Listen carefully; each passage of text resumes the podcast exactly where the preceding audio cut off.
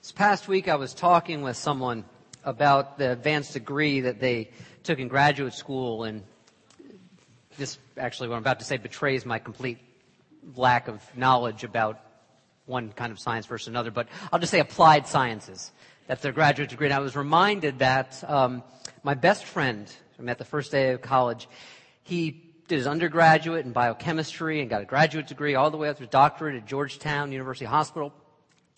He said that the hardest single science course that he ever took, the single hardest one, was first year, first semester chemistry. Now, I would not know this because first year, first semester chemistry, where we went to undergraduate school, that class was at 8 o'clock in the morning on Monday, Wednesday, and a lab on Friday. Now, beside the fact that I lacked any natural aptitude that would have me do well or get anything better than I think a C plus or maybe a B minus in my high school chemistry class, most of the time in my first year of college, I was lucky, and I'm not terribly proud of this, but it is what it is. I was lucky to get out of bed between 10:30 and 11 every single day, so 8 o'clock three times a week was not going to cut it for me. My friend said that the reason that first year chemistry was so difficult is that it was really intentionally designed as a weeding out kind of class. They wanted to see who had the aptitude, the drive, the willingness to learn and could do the work. Because after you get through that first semester, well, it wasn't all gravy from there on, but it was easier. It got me thinking about, you know, what are the weeding out processes for ministers. I mean, there's discernment, there's development. You have to go through the fellowship committee in our denomination. But, you know, I'm going to be honest here. I had great graduate programs, very proud of where I went and all that. But it's a lot easier to get into divinity school and seminary than it is to get into law school or medical school or really just about any other kind of school, to be honest with you. But there really is one intentional step in ministerial development that I would call very intentionally a weeding out process. It's once you're in school already. It is the summer, the nine or ten weeks that every aspiring minister in our tradition and so many others has to do in hospital chaplaincy. Here you are, here I was as a young person, 26 years of age, thrown into a context in so many of our lives in which there is nothing at all theoretical anymore about suffering. All the issues of loneliness, of abandonment, of the meaning or lack thereof of disease, of health. It's all right there in that summer of chaplaincy. And the weeding out process comes when you're a first time chaplain to say, can you be there? Can you actually be there as a witness to a place in which everything you've studied is no longer theoretical? And finally, you got to face your own stuff. Because being by the bedside of so many people who are sick or dying will guaranteed bring up all your own stuff. There are so many people from that summer that I did chaplaincy whose images and whose spirits are seared into my own, who, as long as I have memories, I will never forget their memories. This morning, I'm thinking of one man in particular who lived a very, very rough life, a tough life, some of it by his own doing. And he was dying. There was no way around this. He was dying because of a blood disease that he had contracted many years before when he was out using. He, in fact, was really quite prepared to go. He by and large, had made his peace with the fact that his end would be coming around soon, sooner rather than later. But there was one part of his life that was completely unfinished, and he was very open with me in talking about it. He had not an ex, but an estranged wife that he really hadn't been actively married to in terms of living together for many years, but there was something that bonded them very closely together. And whenever she came in to see him, and she did several times a week, immediately there would be this tight, tight tension and then it would explode. Anger and accusations and resentments and vitriol and all this stuff that had built up over the years between them just came right pouring out every time they saw each other. Until the last time that I ever saw him alive. I went to his door one day for a chaplain's visit, and it was closed, which was rare. Normally the doors are open unless a procedure's going on. And I knocked, and he said very quietly, Come in. And I could see that the drawstring was pulled around the bed, drawn close. And I could see just in the end two pairs of bare feet, just at the end of the bed, right through the sliver that I could see. And he knew it was me, and he said, Could you hold on a second? Can you just stay for a little bit? And they pulled it back, and I could just see those bare feet again. And what I could hear was so amazing.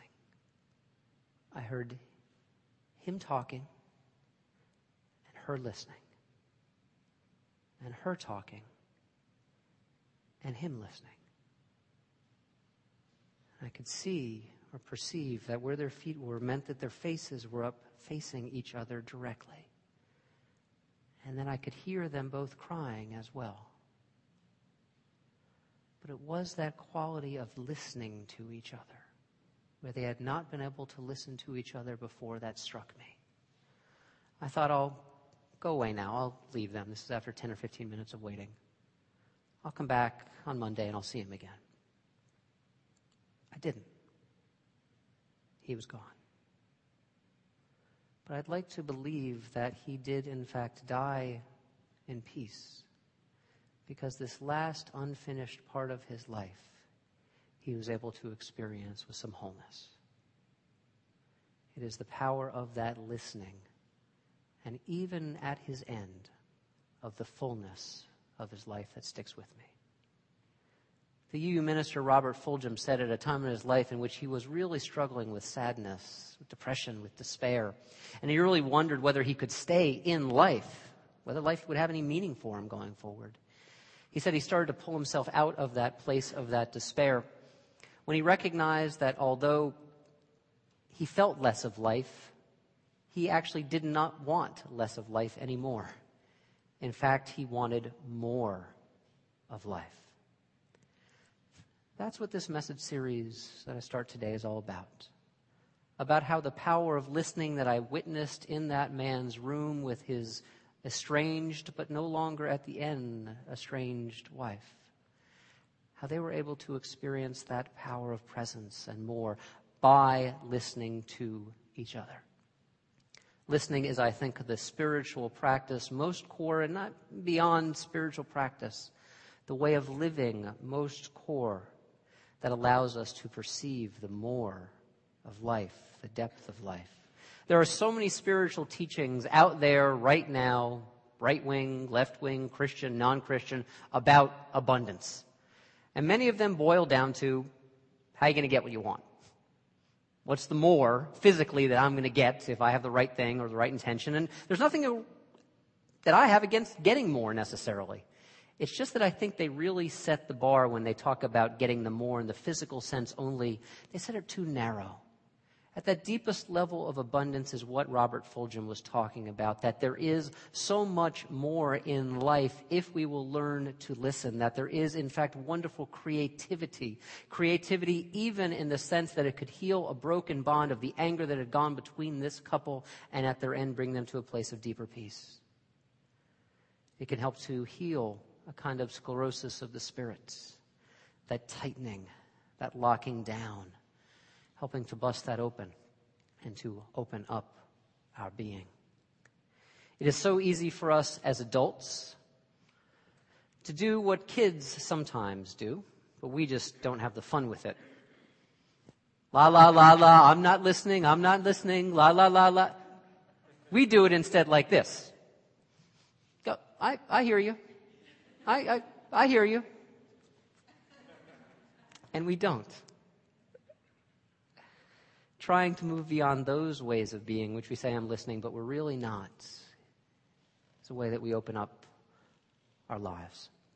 In a summer issue of Shambhala Sun, some of you know that magazine, Buddhist magazine, there's two writers, Hope Martin and David Rome, who talk about the qualities of what they call deep listening that open up deeper ways for us to be in this life. First, they talk about the qualities that poor listeners have. They talk about the qualities of poor listeners as really people who lived in a closed off space, a paltry space, a teeny little space. Said there are two things that really mark poor listeners. One starts with D and the other starts with D. One is downloading. That is taking everything that you have heard off Wikipedia that morning, putting it in your brain, and then just disgorging it so the other person can know how much you know. That's related to the second kind of D, which is debating. I must convince you of the rightness of what I believe, or I will have failed in our communication and conversation. Downloading and debating mark that small, tiny little space in which poor listeners live. Now, what they say, the good news of this article is that we all have the capacity to learn to have deep listening. They talk about deep listening as allowing time, allowing space to really absorb what another person is saying. To go from the narrow to allowing the time and the space to really listen. It doesn't so much just liberate the other person, although it does, but it liberates ourselves. It takes us out of that box that we put ourselves in when we're just downloading or debating. I think it's also could be at least perhaps wonderfully healing in our society right now. I, perhaps like a lot of you, are very, very excited by the rally to restore sanity. Jon Stewart and the Daily Shows. Clap if you want to, absolutely. I'm going to be there. There's no way I'm missing this one, I love the idea because there's just too much hatred, too much anger, too much vitriol in the way that we talk about our political life and our political disagreements together today. But what really got me, and what is related to what I'm talking about today, was that they would talk about they would have some new placards and new signs that would bring to that rally. And this is my favorite one. I disagree with you, but I'm pretty sure you're not Hitler. Once you lay down the Hitler card, there is no place else to go with your political opponent. Think about it. There's no reasoning with Hitler. But if Hitler's everywhere, then guess where we have put ourselves? Right here. We have straight jacketed our ability to understand what we disagree with. And I would say the reason that perhaps we disagree with it at times so vehemently is because we're afraid of it. So the ability to say, I disagree with you, but you are not Hitler is opening up that space of saying, you know what? It's not, hopefully, all download and debate, but some listening. This desire to liberate ourselves from that self imposed prison term, a sentence that we will always be serving until we learn to truly hear what is here. That is the name of our silent retreat that we're having in just a few weeks.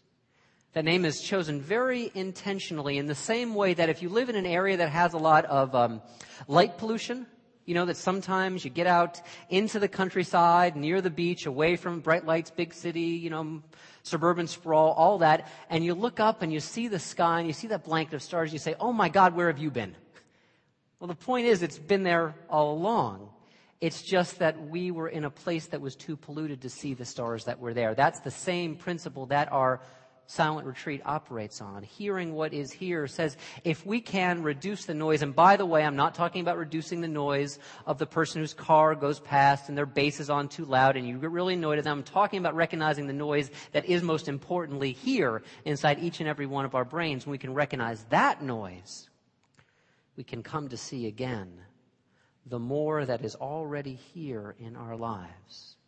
The abundant life that is sort of knocking at the door if we will let it in. To hear what is here is in many ways an act of faith, especially if we are feeling very constricted and very tight. Sometimes we mistake constant activity, which listening does not appear to be. We mistake constant activity with freedom. How much we do determines how free we are. I love what the poet Rainer Maria Rilke wrote quite some time ago. He wrote a great book some of you might know called Letters to a Young Poet. And in it, he talks about the fact that, you know, if you're searching for the answers and searching for the answers and searching for the answers and you're not finding them, he says, that's okay. Stop searching for the answers. For a while, just live the meaning of the questions that you're holding and seeking. Live those questions, and in time, the answer will emerge. As a poet, Rilke wrote a lot of love poetry to God. Actually, his most favorite object of his poetry. He wrote one poem and he said, Our fervid, our busy hands hide you. This sense of being so active all the time that we don't see that greater life, that abundant life that is already here. This is why the work that we so often talk about in the spiritual life of learning to let go is not just difficult, although it is, Learning to let go is good news. Because if we let go, we make room. If we let go, we say, I can't possibly control everything that is going on. Instead, I'm going to learn to relate to it. We let go so we can let down our defenses and let life back in. Let go, to let down, to let in. It is one of my favorite sayings of Jesus, which for decades I understood as a really death affirming, life denying, horrible kind of thing. Lose your life and get it. Die, sacrifice yourself. All that kind of spirituality and theology that I ran away from for years and com- know that many of you ran away from as well too. But I don't understand what he said in that way any longer. I think what he's saying is lose your grip on life. Learn to listen and to let life in and gain a deeper life.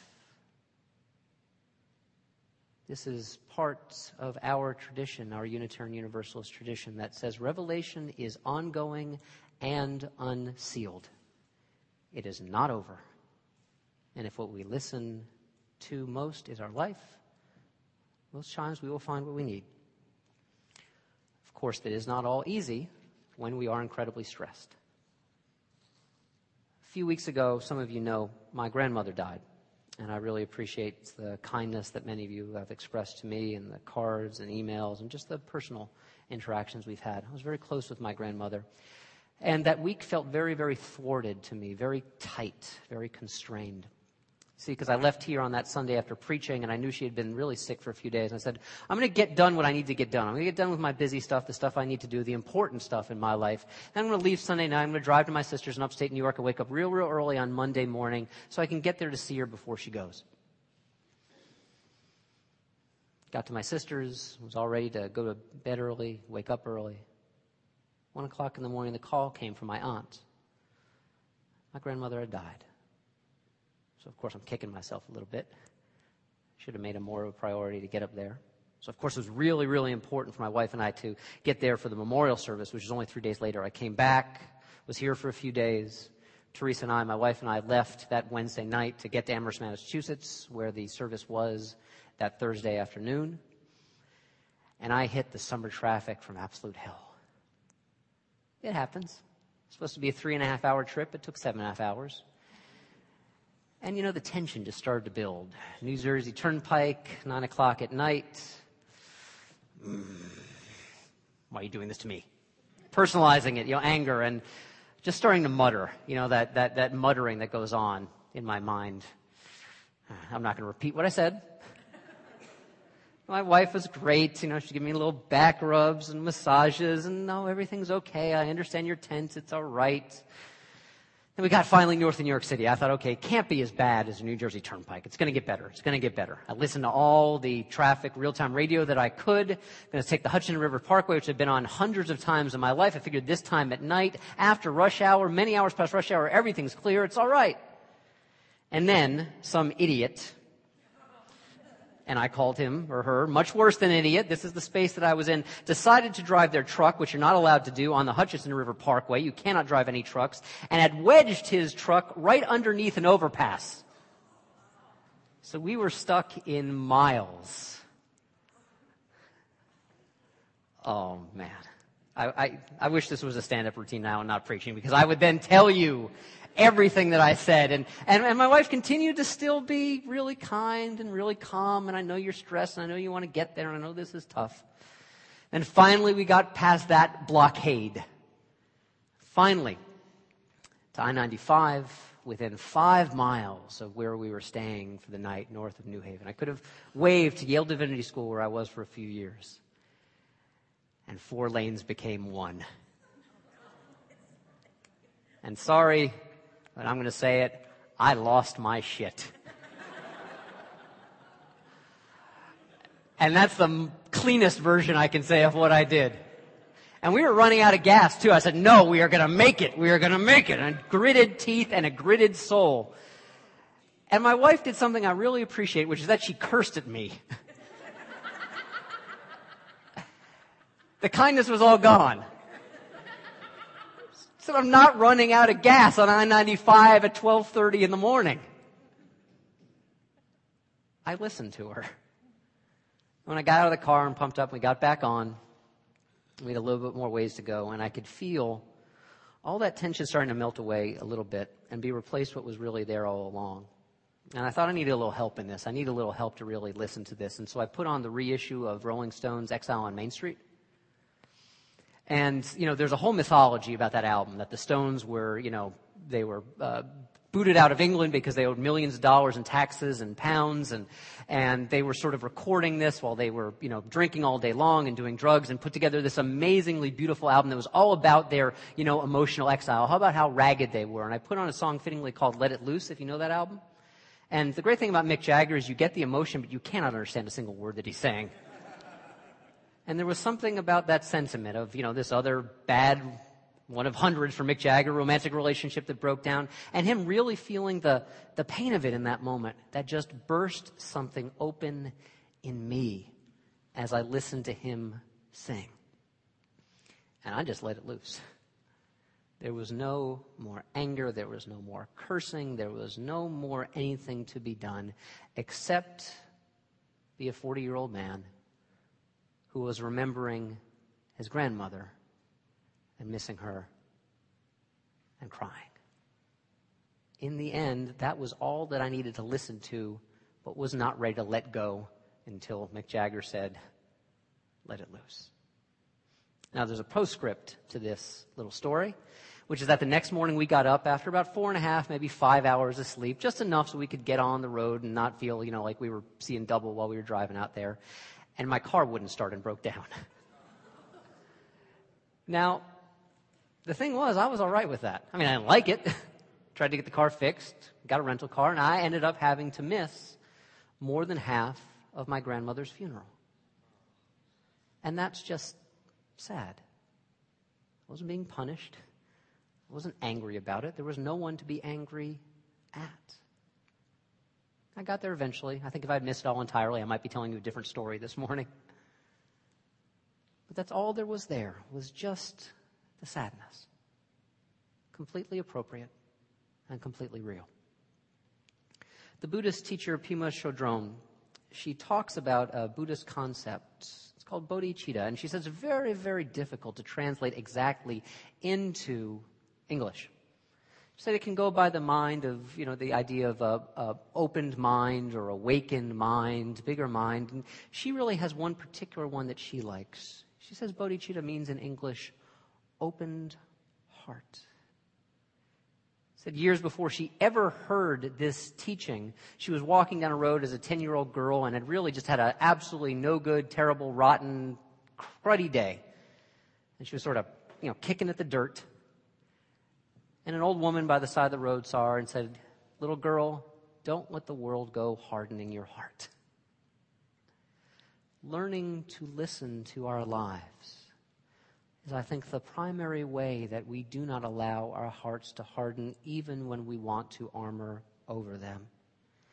It is one of the reasons that a piece of our DNA, one of our core values here at Wellsprings, it says that we aspire to be a community of deep listening, recognizing that we can have the humility and the vulnerability necessary so that we can make positive change.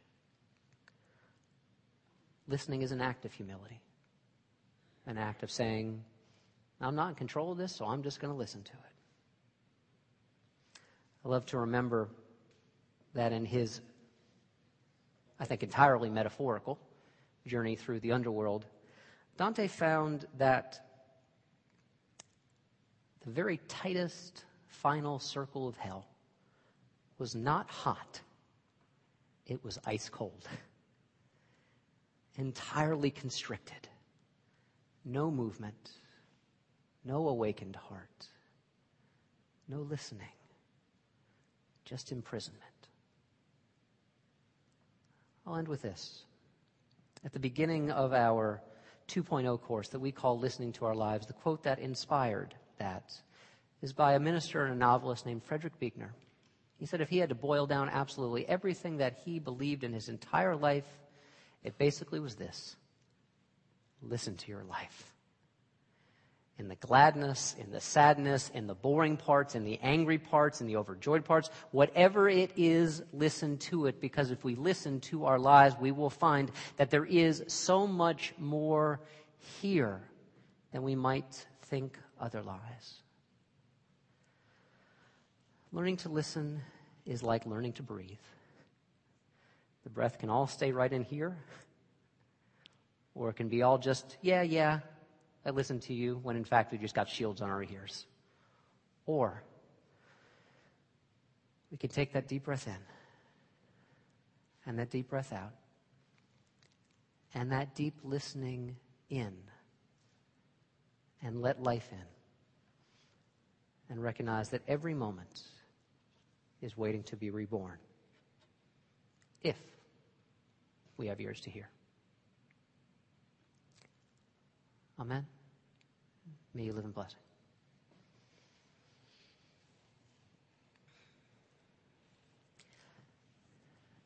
Let's pray together.